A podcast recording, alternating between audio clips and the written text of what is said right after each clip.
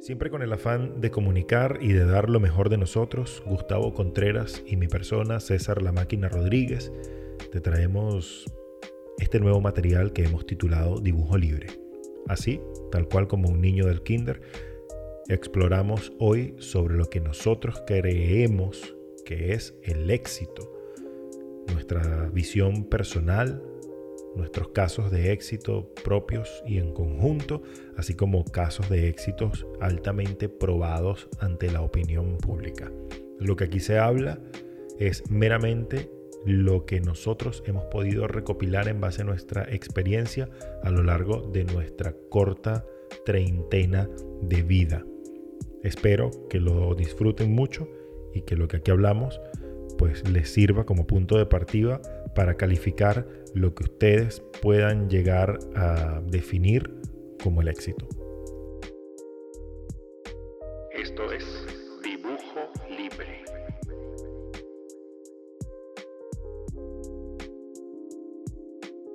De esos cuentos de...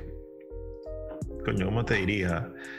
De esos cuentos de, toda la vida, esas, cosas que pasan. Eh, una vez una, una hermana de mi papá eh, se, se, puso a hacer palos en la, en la casa, tragos, ¿no? A beber. Con mi primo y unos amigos de, él que habían ido a visitarlo y tal, y se iban a, iban a pasar la noche ahí. Ella compró una, unas botellas de ron, una vaina.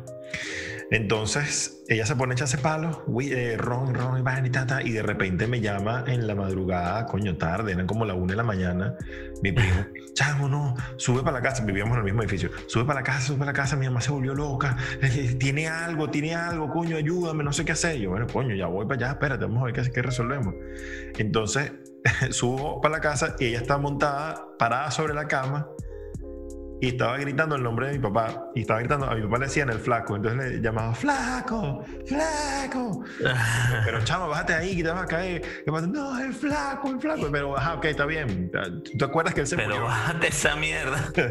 no, flaco, flaco. Yo, pero bájate. No veo nada, no veo nada. Yo, pero bájate, pero es que no veo nada. Yo, coño, abre los ojos para jugar. Entonces, no te escucho. De bueno, no me escuchas cuando estoy hablando. Ah, sí, sí, sí, marico, sí te escucho. Es que tengo puesto el que no es. eh. Ahora sí te escucho, weón. No te, no te escucho, no, porque claro, porque no estoy hablando. ah. No, tengo el audífono que no es, por eso no te escuchaba. Tenía puesto, ahora sí, weón. Y estoy con el micrófono, ¿qué tal? Ah, ¿viste? ¿Qué hiciste? Eh, lo configuré por Zoom porque lo había configurado por, por Windows y de bola no, no agarraba, pero ahora por Zoom sí. Ah, estás viendo. No vale, esto es un coñazo. ¿Cómo se escucha mejor aquí? Me diciendo más o menos, probando sonido. No, le, puedes subir un poquito más. y ahí tú manejas todos los valores, ¿no? Todo. Todo, todo, sí. Ahí, ¿qué tal? Perfecto. Ahí está bien. Sí, súbele un poquito más. Le subo un poquito más. Ahí está. Le puedo subir un poquito más. Ahí, está bien. Sí, yo creo que ahí está bien. Bien. Se escucha. Siempre me dijeron en nuestro insólito universo y vaina y tal, ¿sabes? Suena ese estilo así, es bien arrecho. A mí me parece que es un, tipo que. O sea, tiene, tiene que como 40 años haciendo ese programa. Sí. Sí, y no, y no pierde vigencia, weón. Y se murió. ¿Él se murió? Yo creo que se murió, sí. Por fin. Como, bueno, Porfirio Torres se murió. Bueno, se murió. No puede ser, ¿verdad? Nuestro insólito universo que está. Canción. Nuestro insólito universo Wikipedia Porfirio Torres. se murió. Mira, empezaron. El, tiene 51 años esa vaina sonando. O sea. Coño. Desde la página de del programa se les informa a los seguidores que la serie. Sí, bueno, la muerte del creador, redactor, director del programa, don Rafael Silva. Ah, no. ah, Rafael Silva fue que se murió el, productor. Sí, en 2018. Porfirio creo que no se ha muerto tu coño. Si se hubiese muerto. Es, no, eso, eso fue lo que yo, lo que yo vi, marico, lo de pero tú sabes, 51, eso es amor, weón. Eso es amor al, Marico, y como, como escribía esos guiones y todo, el tipo de pana es. brutal. Una vaina arrecha, una vaina muy arrecha. Ese es un tipo exitoso. Es un tipo exitoso, sí. Un tipo exitoso, un, tipo... Pero tú sabes que eh, yo estaba viendo, habla, eh, averiguando sobre éxito y vaina. Y, vi que el éxito hay que separarlo, yo creo que te estaba comentando, hay que separarlo en, dos vertientes, es lo que es el éxito personal y el éxito profesional. Okay. lo que tú conoces de, de, Rafael Silva y de Porfirio Torres, lo que conocemos todos es que es un tipo exitoso, pero en su vida personal no sabemos cómo fue. Y es ahí donde, donde hay que llegar. Por ejemplo, Robbie Williams también. Bueno, el tipo profesionalmente, bueno, el que diga que no fue exitoso está equivocado, un tipo exitoso.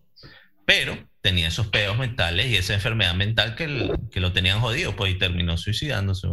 Bueno, igual que Kurt Cobain. Que Kurt Cobain, que Chris Cornell, que Chester, el de el de el A mí siempre se me olvida el nombre de ese carajo, Chester. Chester, es como la marca de cigarrillos aquí, Chester.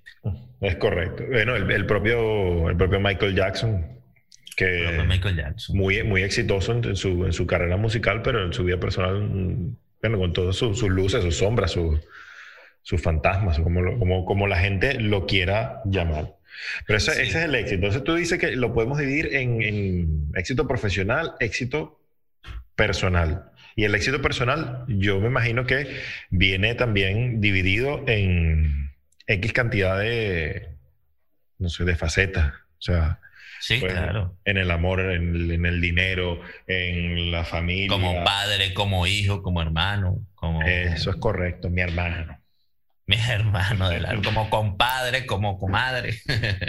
bueno, sí, ese, ese también es el éxito, el éxito personal. En estos días yo, yo vi un post de Ricardo Montaner y decía, ¿qué es el éxito? El éxito es ver a tu lado una mujer hablando de su familia y que tus hijos son buenos. Ese es el éxito. Vergación, sí, es el éxito personal, pero el éxito profesional ya tú lo alcanzaste hace mucho tiempo, Ricardo. Entonces, claro, cuando tú tienes eh, una solvencia económica bastante fuerte, también puedes este, darle cierta educación a tus chamos, este, tener la tranquilidad que necesitas tener para, para poder eh, estar bien con tu esposa, con tus hijos, en fin. O sea, yo creo que todo, a pesar de que dividimos el éxito personal del éxito profesional, uno va de la mano con el otro. Sí, todos, todos van concatenados. Y, y lo, lo, curioso de esto es que de repente, si tú estás bien en, en ciertos aspectos, eh, digamos, vamos, vamos a imaginarnos un círculo, ¿verdad? Entonces en ese círculo tú, tú lo divides en, tantas porciones a ti te dé la gana. Como una torta, como un gráfico de estos de torta, ¿verdad? Entonces cada porción representa una parte de, de tu vida en la que tú considerarás en, mayor o menor medida que tienes éxito. En la salud, en el trabajo, eh, familias, amigos, religión, espiritualidad, eh, salud, etcétera, etcétera, ¿no? Entonces cuando, cuando uno de esos parámetros, y cada quien pondrá el suyo, empieza a, flaquear o empieza a fallar, nosotros hacemos eh, lo, que, lo que estamos acostumbrados a hacer por defecto, por default, que es empezar a tratar de reparar el, el área que tú, en la que tú crees que eres, mm, exacto, que está afectada, en la que tú te crees menos exitoso. Cuando, y lo conversábamos en, eh, hace días por, por WhatsApp y me lo estuve conversando también con, con una amiga que está en Argentina, en vez de, de, de, enfocar, de enfocarte en ese, en ese aspecto que, que, tú dices, coño, me falta esto, no tengo aquello, porque no volteas para el otro lado y ves lo que, lo que sí tienes, ¿no? Entonces a lo mejor ahí es donde tú recobras aliento y dices, coño, ven acá, pero a lo mejor yo no tengo la, la plata que, que, necesito. Y uh, uno que es migrante, pues que de repente en Venezuela, Venezuela es un país de resolver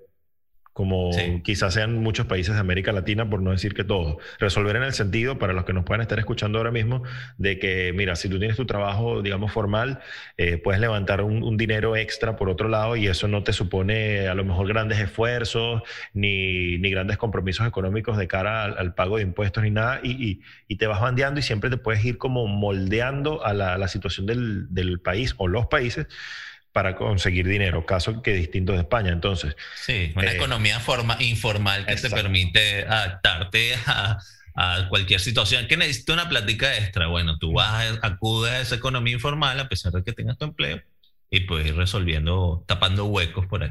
Tapando huecos. Entonces, ¿qué me decía ella? Pero mira, ¿y qué hablábamos nosotros también? Tienes una buena familia. Tienes, bueno, no, tienes, tienes trabajo. No es el trabajo a lo mejor ideal ni, ni ganas lo que para ti sería lo correcto, pero tienes un ingreso constante. Sí, ahí, ¿qué es lo que pasa? Ahí, ¿qué es lo que pasa? Que uno, como migrante, se preparó durante años para una situación, para, mira, yo estaba enfocado en, en estudiar esto porque yo quiero hacer esto, hacerlo así, trabajar en tal sitio. Y claro, como inmigrante te cambia todo y, por ahí puede venir una frustración profesional arrechísima. Pues te toca el camarero, te toca servir café, te toca, bueno, pero que yo estudié para, para tal cosa, sí, pero la situación cambió, papá. Quisiste emigrar y la migración trae consigo una serie de cosas que, bueno, que, que tú tenías que haber tomado en cuenta antes de salir. Bueno, bueno, tú que migraste dos veces. Primero, tú que tienes más profesiones que una Barbie. sí. Los locutores, abogados, eh, administradores tributarios, ¿no? Algo de, tri Sí, administrador tributario también. Este, profesor de oratoria del, del Mislosteque. es, como, es como una especie de profesor briseño, pero local. Sí, endógeno. este, y, y, ese tipo de cosas. Y migraste dos veces, loco. Y en, y en la primera migración, fino, porque, bueno, fino, ahora fíjate esto Fino mm. para el que lo ve desde afuera, que dice, coño, el bicho se fue a Cúcuta y montó no uno, sino tres restaurantes, huevón. Sí, ahí es que tú ves la vaina, ¿no? En redes sociales este la está reventando. Que las redes sociales nos frustran, que jode, huevón. Cuando uno ve ese, ese tipo de publicaciones, dice, bueno, yo como que la estoy cagando porque por aquí lo que estoy haciendo no está bien, porque mira, este mm. carajo montó tres restaurantes allá y lo que la gente no sabía era que me estaba volviendo loco, que casi me da un infarto, que me quedé calvo, que estaba engordando. No, imagínate. Tantas cosas que pasaron. Y las redes sociales, por ejemplo, a mí me enferma, me enferma. No es por envidia, no es porque es que todo el mundo está teniendo éxito, no, sino es como una autoevaluación. Bueno, pero todo el mundo lo está logrando y yo no. ¿Qué es lo que está pasando? ¿Qué es lo que estoy haciendo mal? Están logrando muchas cosas y yo me siento estancado, una vida lineal, sea, yo no, yo, yo, yo no estoy para esto. Yo estoy para, vivir susto, para vivir trauma. Pero fíjate, fíjate, es importante. las redes sociales. Yo, yo, lo que quiero es tener un... Uno, uno tiene la necesidad de peo en la vida. O sea, de, llámese peo a, la, a, esta necesidad de, de, querer de una forma u otra eh, tener esa angustia en la vida de tengo algo que hacer, tengo, tengo, coño, tengo que estar azarado por algo. Y las redes sociales forman parte de eso. ¿Y qué, qué pasa? Que, a ver, yo no sé si es porque el algoritmo te muestra lo que, lo que tú sigues o cómo, cómo funciona la vaina, pero. Oye, entonces yo la estoy cagando, yo la estoy cagando yo, con lo que sigo, porque, porque me está haciendo daño. Me hace daño. yo siento eso. Y, y, y, eso por lo que tú estabas, eh, estás pasando hoy día. Yo, o sea, yo, yo me manejo en. En, en, ese mood también de que de repente digo, coño, pero mira este, pero mira lo otro, pero mira aquel.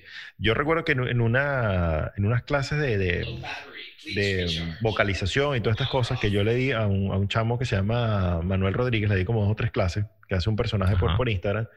Él me dijo, mira, chamo, yo te voy a decir una cosa. Algo que yo no hago es seguir a otras personas que hacen lo mismo que yo. O sea, yo trato de no verlos mm. ni nada de eso, porque eso me, me llena de angustia. Porque entonces, por un lado, veo que ellos están haciendo cosas y yo también inconscientemente quiero caer en, eso y primero me salgo de, de, mi esencia y me salgo de lo que yo soy. Y segundo, estoy tratando de perseguir gente que, que, que me triplica, que me cuatriplican seguidores y esa vaina te enferma porque te termina enfermando. muy sabio, ¿no? Yo creo y, y, comparto esa, me suscribo a esa idea de que uno tiene que, primero, seguir a las personas que son más o menos afines a lo que, a lo que tú eres como profesional y como persona. Uno. Y dos, saber separar. Bueno, pero él decía, él decía que no, que no lo seguía, ¿no? A los que eran afines a él. Exacto. Pero ahora yo, yo te digo que ah, tú, puedes, tú, puedes, seguir eh, de repente, no sé, a un locutor, a Humberto Romero, a André Buenafente, por hablar de gente de aquí a España, a, a, las chicas estas que se, a Alejandra Castelo, o a las que hacen estirando el chicle, uh, no sé, puedes seguir cualquier, cualquier locutor de aquí a España o de Venezuela, por, por hablando de locutores que nosotros que somos locutores. Pero hay una sutil línea que uno tiene que saber diferenciar de hasta dónde yo lo sigo porque admiro su trabajo y dónde entro en el desespero por querer perseguir esa vaina, porque es que nunca lo vas a poder alcanzar, porque esa gente tiene una parranda de años por delante, tiene una maquinaria. Y empezando, son distintas personas. Son y son distintas personas. Entonces ahí es donde crea eh, uno esa, esa angustia innecesaria y, donde caes en el tema de que, coño, no me siento exitoso porque, de verdad, yo no me puedo comparar con un tipo que tiene 50 años haciendo radio y tiene 50 años de recorrido versus una persona que tiene 10, 15 años haciéndolo. Coño, entonces yo no voy a seguir a nadie. Con ese montón de profesiones que tengo yo, no voy a seguir ni abogados, ni administradores, ni, ni, locutores. No, voy a dejar de seguir un montón de gente, pero es verdad. yo creo que los puedes seguir, pero lo que no podemos es tratar, de, o sea, lo que debemos evitar hacer es tratar de emularlos y de perseguir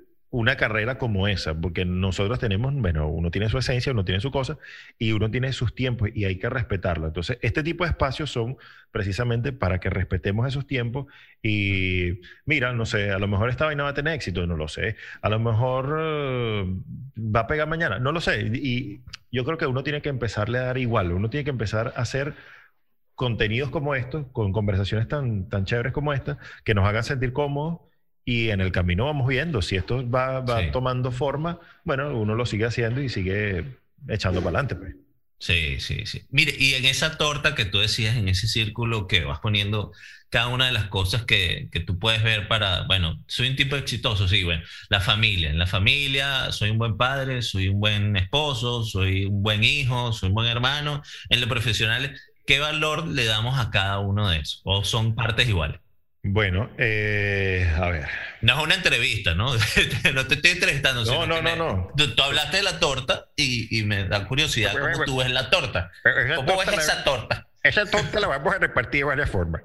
Bueno, tú, tú, puedes agregarle un valor, o sea, a cada, a cada ítem. Tú le puedes poner un valor de, no sé, del 1 al 10, del 1 al 1000. Entonces tú, tú te evalúas. Esto, esto es un ejercicio que se hace mucho en, en el CRP, que es algo que yo practico, ¿no? Ellos tienen un, y, creo que lo tomé el ejemplo de ahí y, es válido. Ellos tienen como, una, como un gráfico ahí y entonces ese gráfico tiene un valor, ellos lo apuntan del 0 al 100, donde tú evalúas cada uno de esos aspectos ah, de tu vida. Entonces tú te preguntas, bueno, en la salud, coño, ¿qué es, qué es lo óptimo para ti en, en salud? ¿Es lo que tienes actualmente o quisieras algo más? Entonces tú le, supongamos que le das un valor del 1 al 10. Bueno, del 1 al 10 en salud yo estoy en 5. Bueno, y así vas área por área. Todo como que te va. Estás jodido. Estás jodido. Estás en cinco, bueno. En cinco, bueno, estás ahí pescando ya. Estás, estás como la minifalda. Sí, sí, sí, está Pero entonces ahí, ¿no? Eh, eh, creo que más o menos por ahí le podemos ir respondiendo a la gente. Tú agrégale un, un valor, coño, un valor estimable, un valor real. No, no, yo quiero este, ganarme un millón de euros al, al mes. Ah, bueno, ¿cuánto te ganas? E-, ese es otro punto. Ese es otro punto. Ah, bueno, estás bastante jodido. Estás, bastante, estás 900, 999 mil euros por, por, debajo de lo que quieres. Entonces, ahí, ahí, que, coño, yo no digo que una persona no se los pueda ganar, ¿no? O sea, a lo mejor sí te los puedes ganar, pero ¿cómo? No lo sé. Este, pero si te pones a ver que te faltan 999 mil euros, en vez de ver, coño, tengo mil al mes, no es que te conformes, pero digas, bueno, hay gente que está peor, hay gente que no tiene nada, hay gente que está durmiendo en la calle. Tengo mil, ¿cómo hago para que con esos mil yo poder ah, eh, invertir o hacer algo para ganar más? Y entonces en este momento es que quiero hablarte, amigo, de Herbalife. Tengo un producto buenísimo. Es verdad, es verdad lo que tú dices y ahí esta es una cuestión de metas y objetivos, que tú te, plantees metas u objetivos que sean realmente tangibles, o sea, que sean reales, que no sea una vaina loca. ¿Entiendes? No, es que yo quiero, que yo, yo como comencé en esto de los restaurantes, yo voy a ser el primero que monte un restaurante en Marte porque ya están los viajes a la Luna y Marte y vaina, y, y esa es mi meta, y ese, mm. ya va, espérate, weón primero tienes que hacer ciertas cosas para poder llegar hasta, hasta eso, hasta el millón de euros. ¿Qué pasa? Cuando uno no se pone metas, coño, que son realmente alcanzables, porque es como una escalerita. Tú vas subiendo la escalerita poco a poco, poco a poco, y, pero no hay gente que quiere pasar de cero a, a todo de un solo coñazo. Y ahí viene la frustración también. La frustración es rechísima. Lo que tú decías, uno persigue a locutores bueno, eh, los siguen en redes sociales y uno persigue el éxito que tienen ellos porque quiere ser como ellos y no logras hacer nada porque estás frustrado porque, para allá va, es que ellos lo hicieron poco a poco. Fue una escalerita que fueron subiendo poco a poco, muchos años, haciendo cosas. Y claro, han conseguido el éxito que tienen hoy. Pero ellos a su vez tendrán gente que también sigue. Pero se plantean las cosas de una forma más sencilla, imagino yo, que bueno, vamos a ir subiendo escalón por escalón hasta completar este, este éxito, esta, esta meta que, que me planteé. Cuando uno se plantea metas que no puedes alcanzar, coño, termina frustrado de bola. Claro, que yo quiero tener 10.000 views la, esta semana porque aquel otro ya va, pero ¿qué hiciste tú para ganarte los 10.000 views? ¿Qué estás haciendo tú? ¿Eres consecuente con tu idea? ¿Eres consecuente con tu proyecto? No, no lo soy. Bueno, entonces no puede ser porque aquel carajo tiene 20 años haciendo lo mismo. Claro, jódete entonces. Eso, eso es importante, ¿no? Este, en inglés hay una expresión para, para eso, se llama baby steps pasos, pasitos de bebé, o sea, pequeños pasitos. O sea, si coño quieres llegar allá, está bien, nadie, nadie te va a quitar la ilusión ni nadie te dice que no puede. El tema es que, coño, tú no puedes agarrar y empezar a, pretender eh, cazar águilas a, a, punta de pedrada, o sea. Exacto. Coño, no tienes la escopeta para pegarle al pájaro, bueno, no, está bien, no la tienes. ¿Qué tienes? Tengo una china, bueno, entonces no puedes cazar un águila, bueno, tienes que cazar un, un, lorito pequeño, una vaina que se pare una ramita y ¡ping! le puedes meter. ¿Entiendes? O sea, ir a esos, a esos pequeños objetivos próximos, inmediatos, que sí están dentro del alcance de tus posibilidades actuales y mientras eh, haces eso, ves cómo se te va acomodando la, la jugada para esa, esa, esa, meta más grande que tú quieres. Yo insisto, el tema de Instagram es, es, un... y de Instagram, porque ni siquiera, ni siquiera las redes sociales, bueno, Instagram y TikTok.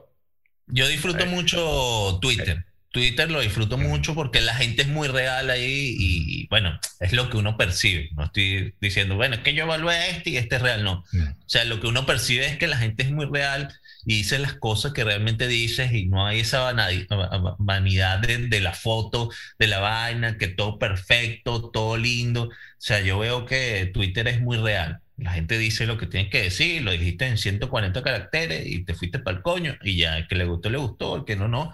Y disfruto mucho Twitter por eso.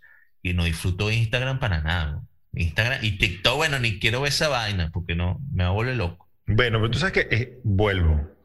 Este, el tema, el tema de Instagram es que siempre te muestran lo bonito. O sea, te muestran es la punta del iceberg, pero detrás de todo eso, o sea, cuando se apaga la cámara, este, y de eso han salido muchos reportajes y muchas noticias, y hay gente que ha hablado de eso, o sea, coño, yo aquí soy una cosa, pero cuando esa cámara se apaga, mi vida atrás es un desastre. Es una total cosa absurda. Mira, de hecho pasó aquí en, en, España. Un compañero de trabajo, o no, sé, no recuerdo ahora quién fue que me lo contó, pero alguien muy cercano a mí, me dice, mira, no vas a creer lo que escuché ahorita. Yo estoy en, en el restaurante tal, me estoy tomando un café, una cosa, estoy desayunando, y se sienta una chica al lado. Y pide, y pide, y pide, y pide cosas, y pide cosas, y pide cosas, y pide cosas. A la hora de que le fueron a cobrar, ella dice, ya va, yo no te voy a pagar con dinero. Yo tengo 50 mil seguidores en Instagram. Yo, te, yo, yo hice fotos, yo hice videos y, yo te voy a pagar con eso. Entonces tú te das cuenta de que... no lo planteó antes, sino después. No, no, no, después que comió. Después, viva, ¿no? Después que comió. Y ahí, y ahí se formó un rollo porque obviamente, o sea, tú no puedes llegar aquí a hacer eso. Y eso pasa con muchos pseudo influencers, gente que va por ahí comiendo y comiendo en restaurante, restaurante y poniéndose ropa y poniéndose cosas y anunciando productos, pero y mostrándose como muy exitoso, en una pantalla muy bien fabricada, muy bien hecha, muy bien construida, pero cuando te volteas, dice, bueno, vamos a tomarnos un café, pero no, no, tú sabes que no he cobrado, no he cobrado, no he cobrado, tú, sabes que el alquiler, tú sabes que todo, y, eso ocurre, eso ocurre. Coño, pero tienes 500 mil seguidores, ¿cómo anda mamando? Si tienes 500 mil, uno asocia eso con el éxito, ¿no? El éxito de los seguidores, bueno, tienes tantos seguidores, este tipo es exitoso, pero realmente no es así. O sea, no siempre es así. Ni por, ni por cerca. Tú sabes que yo sigo una, a una mujer que se llama Gaby Castellanos. Y ella es eh, PR, es, em, eh, ¿cómo se llama? Consultora estratégica de, marketing, es, este... Creo que la he visto por ahí, sí. Creativa y todo eso. Y ella publica cada historia y cada cosa que, se ve en Instagram, que se ve en redes sociales, que tú te quedas loco. Eh, ella publicó, por ejemplo, mira, para que tú veas hasta dónde llega el engaño de, las redes sociales. Hay un tipo que se llama Paco Sanz, ¿ok?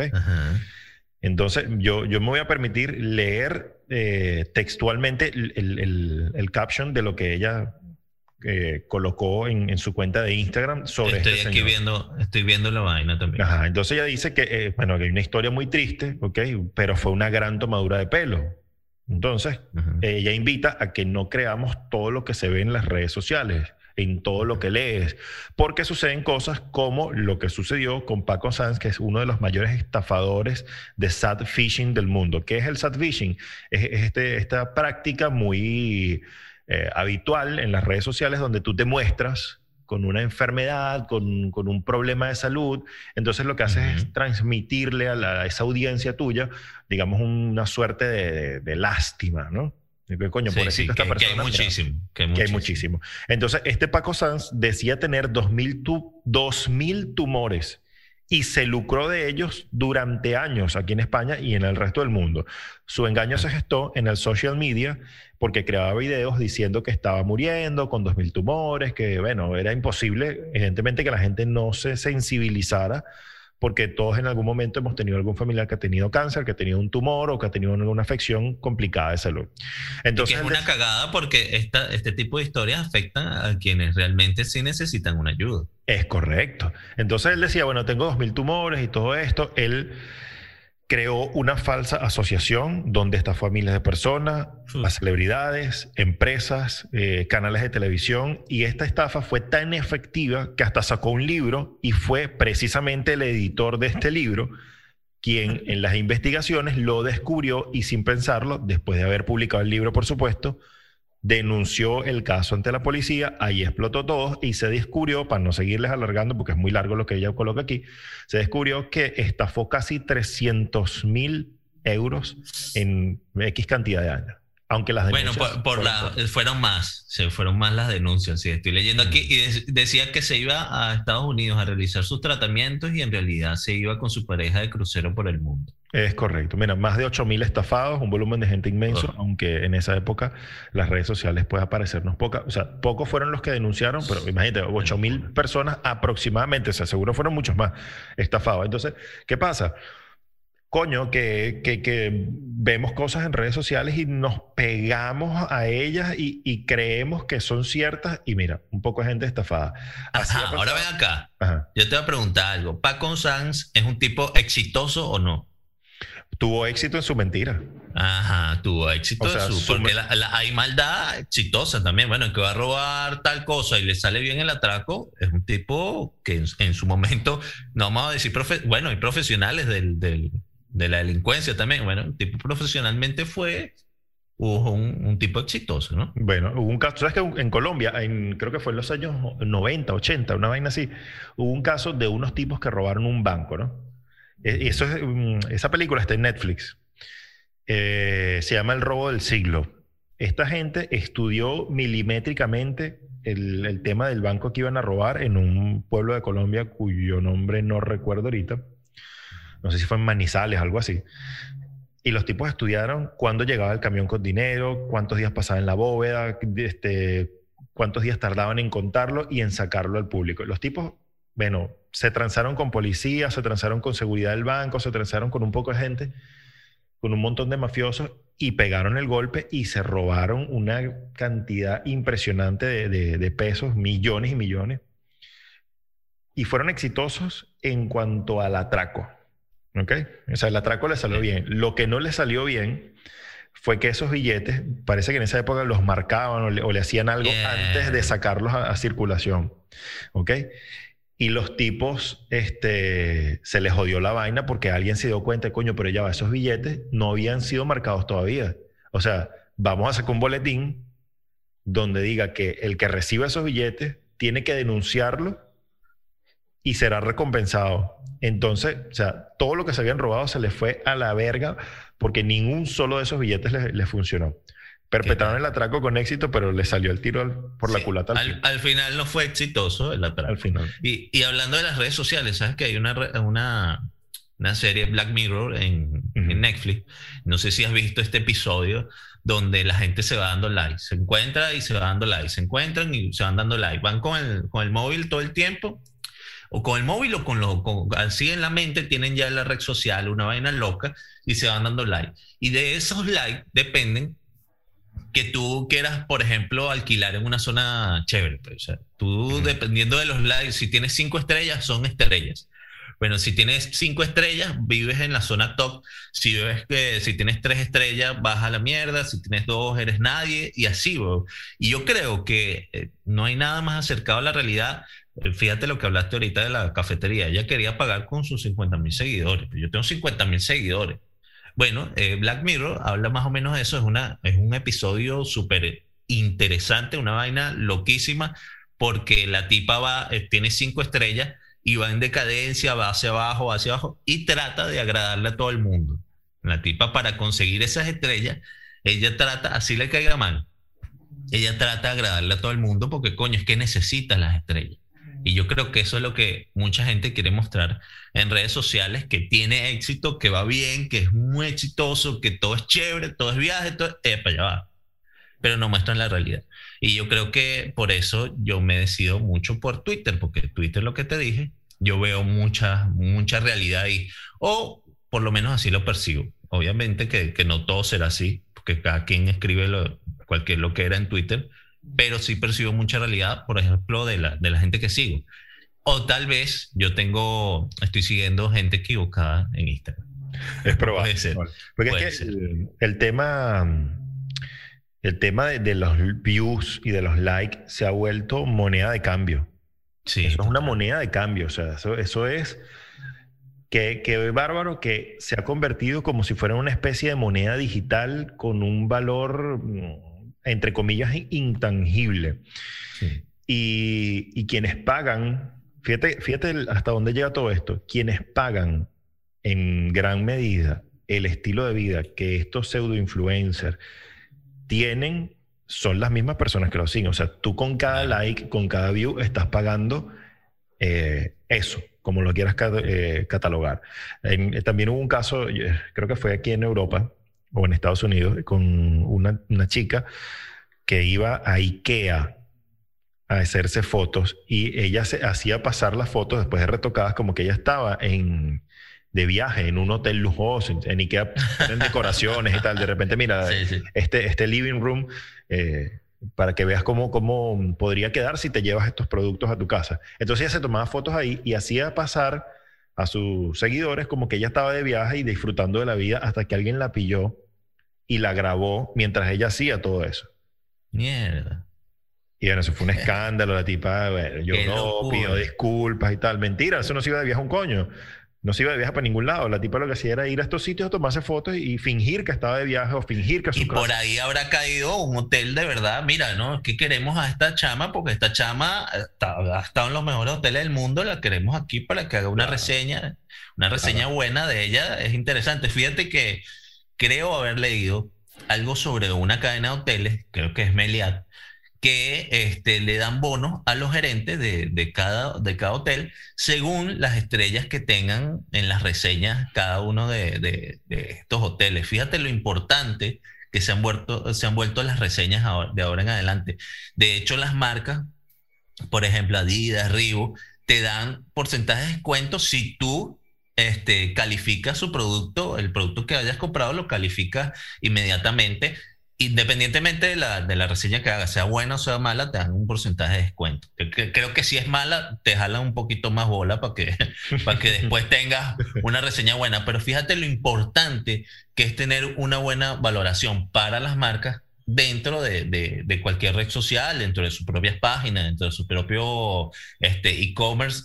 Y, y, tener ese, las cinco estrellas o aproximarse, aproximarse a las cinco estrellas. Para ellos el éxito sí está ligado a lo que opina la gente de, de la marca. Y bueno, imagino que eso pasará con, con personajes, personas de, de, públicas, pues, que locutores, cantantes, que dependerá de sus views, la fama que tengan también, ¿no? Bueno, sí, tanto es así que el, año pasado se dio un premio a Bad Bunny como compositor del año y no fue precisamente por sus composiciones, sino fue por el tráfico que generó en ciertas plataformas de, audio. Eh, y eso obviamente reporta nuevos suscriptores a esas plataformas y por supuesto dinero, mucho dinero. Y al final sí es por sus composiciones. Al final sí es por sus composiciones porque esas composiciones llegaron a que hay composiciones mejores para el estilo nuestro Sí, bueno, no joda. A mí me parece, por ejemplo, observando un súper compositor. A mí me parece un tipo espectacular como compositor y ahora de, esta era moderna, ¿no? Si nos vamos más atrás, bueno, imagínate cuántos compositores buenos hay. Pero el tipo es exitoso porque logró lo que, lo que se tenía que lograr, ¿vale? Que eran los, los views y, la, y, los likes y, y toda esa mierda que necesitan los artistas para, para sonar. Sí, todo ese impacto.